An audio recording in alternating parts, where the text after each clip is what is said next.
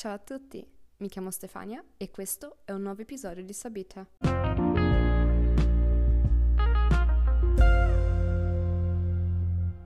Buongiorno e buon sabato a tutti, siamo all'episodio numero 15 del podcast e oggi ho deciso di parlarvi uh, di quella che è la mia opinione sul posto migliore per crescere quando si è bambini. Quindi la mia domanda per voi e la domanda alla quale cercherò di rispondere in questo episodio è quando si è bambini è meglio vivere in grandi città o in piccoli paesini di campagna? Anzi, nel mio caso di montagna. Comunque, prima di cominciare a parlare più approfonditamente di questo argomento, andiamo come ogni volta a vedere quali sono le 5 espressioni di oggi.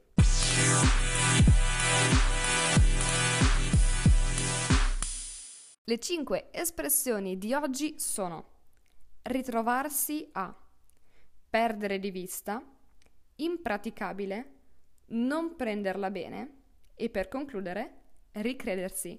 Buon ascolto!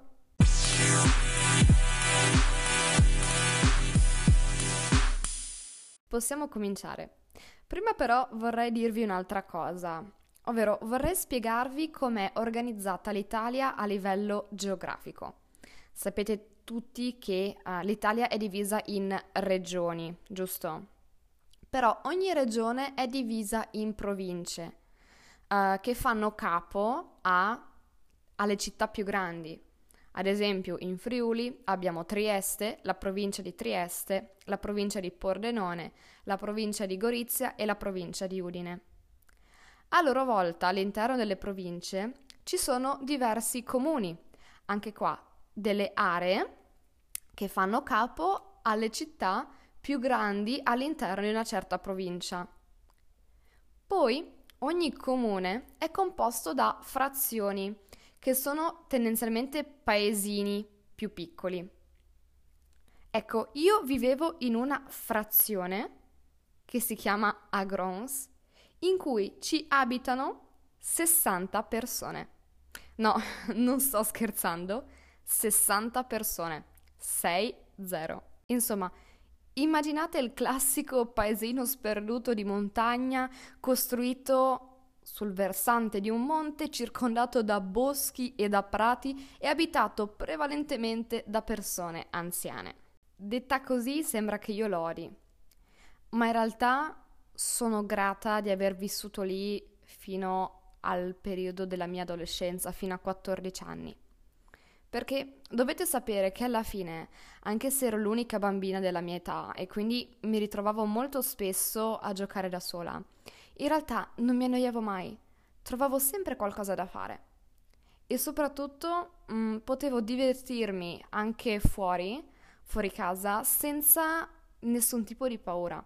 Infatti ho iniziato molto presto a, ad uscire di casa da sola, anche quando ero piccolina, perché... Uh, come posso dire, era una zona sicura. La mia casa, come la casa dei miei vicini, erano tutte circondate da prati, quindi potevo giocare, correre, senza aver paura di farmi male. Non c'era neanche particolarmente il pericolo delle macchine, perché le strade erano così strette, così ripide, che era impossibile guidare molto velocemente. E non c'era neanche il rischio di fare mettiamola così, incontri pericolosi. Era appunto una piccola zona di paradiso in cui i bambini potevano tranquillamente giocare anche senza la supervisione dei genitori in giro per il paese. Questo nelle città non è pensabile perché i genitori devono continuamente controllare i propri figli uh, per evitare che vengano investiti dalle macchine, che si facciano male, Um, e le uniche zone un po' più, uh, come posso dire, uh, sicure, quindi i parco giochi, non sono comunque sicure al 100%, perché nelle città, soprattutto quelle più grandi, girano persone comunque pericolose. E quindi i genitori non possono mai perdere completamente di vista i propri figli. Certo, c'è da dire che eh, in città ci sono molte più possibilità. sia a livello proprio di intrattenimento, quindi ad esempio in città i bambini hanno molta più facilità a trovare dei corsi da frequentare, corsi sportivi, ad esempio, non so, corso di tennis, di pallone, mh, mm, di nuoto, mentre in paesini piccoli come i miei è necessario prendere la macchina e a volte viaggiare anche per un'ora intera prima di trovare la struttura adatta per svolgere questo tipo di attività. E quindi spesso molti genitori uh, abbandonano l'idea di far fare qualche tipo di attività extra ai propri figli, appunto perché oltre alla spesa del corso vero e proprio bisogna anche considerare tutto il tempo, in un certo senso perso, uh, per raggiungere il luogo dove viene svolto il corso. Senza contare che soprattutto nel mio caso, perché abitavo in montagna, d'inverno è veramente un incubo. Nel senso che nevica, o meglio, in passato nevicava, adesso non nevica neanche più, però in passato nevicava e gli spazzaneve ci impiegavano molto tempo ad arrivare, perché ovviamente davano la precedenza alle strade più trafficate, alle strade centrali. Quindi da noi arrivavano solo più tardi e nel frattempo le strade del nostro paesino diventavano impraticabili molto spesso si trasformavano proprio in una lastra di ghiaccio e io finivo col scivolare fino a nel, nella piazzetta centrale perché era veramente impossibile rimanere in piedi uh, senza appunto scivolare e cadere per terra. Ovviamente nelle città questo problema non c'è perché non appena cominciano a comparire alcuni fiocchi di neve appaiono i macchinari spargisale che appunto buttano sale sulle strade in modo tale che la neve non riesca ad accumularsi e in questo modo le strade rimangono sempre pulite. Devo ammettere che quando i miei genitori mi hanno detto che ci saremmo trasferiti, avevo quindi 14 anni, avevo appena cominciato le scuole superiori, non l'ho presa molto bene perché ero molto affezionata alla mia casa, ero molto affezionata a tutti i miei compaesani perché dovete sapere che vivendo in paesini così, così piccoli ci si conosce tutti per nome e si creano delle relazioni bellissime di aiuto reciproco, di amicizia.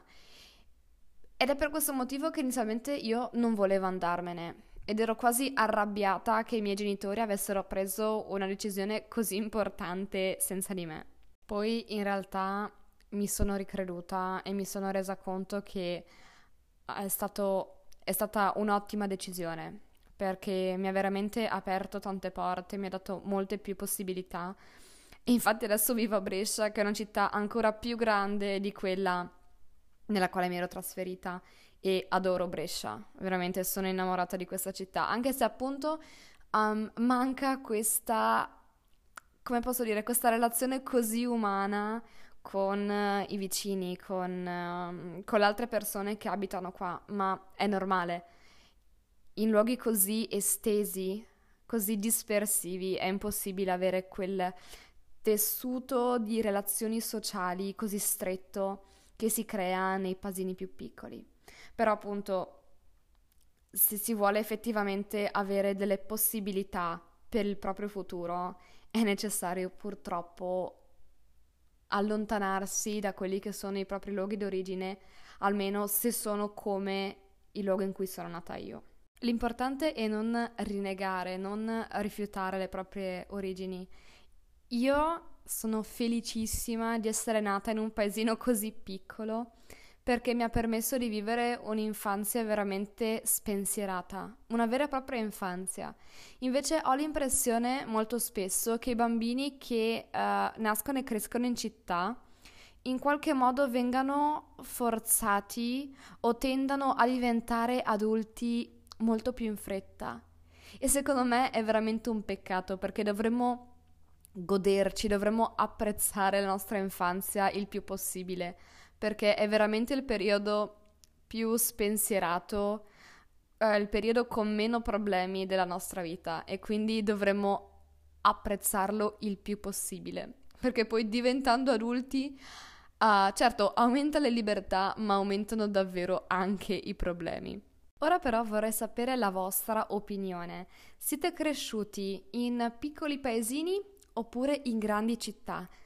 Quali sono i vantaggi e gli svantaggi di entrambi i posti secondo voi? Insomma, scrivetemi un'email oppure mandatemi un messaggio sulla pagina Instagram a Subita. Io sarò più che felice di leggere i vostri commenti e le vostre opinioni. Prima di salutarvi però andiamo a vedere quali sono i significati e gli usi delle 5 espressioni di oggi.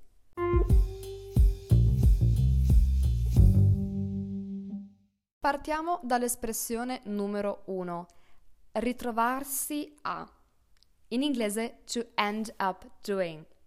Quindi, se dico mi sono ritrovata a dover fare tutto il lavoro da sola, significa che mi sono trovata inaspettatamente, improvvisamente, in una certa condizione, in una certa situazione. L'espressione numero 2 è invece perdere di vista e devo ammettere che ha un sacco di significati. Io l'ho usato col seguente significato, ovvero non seguire più con lo sguardo, non controllare, perché ho detto che i genitori non possono perdere di vista i bambini, quindi devono sempre seguirli con lo sguardo, devono sempre sorvegliarli. Perdere di vista, tuttavia, ha altri due significati. Se io dico che ho perso di vista il mio amico delle superiori, significa che non lo frequento più, che non ci vediamo più e che non ho più notizie di lui da un po' di tempo. E infine un terzo significato per questa espressione è trascurare, tralasciare.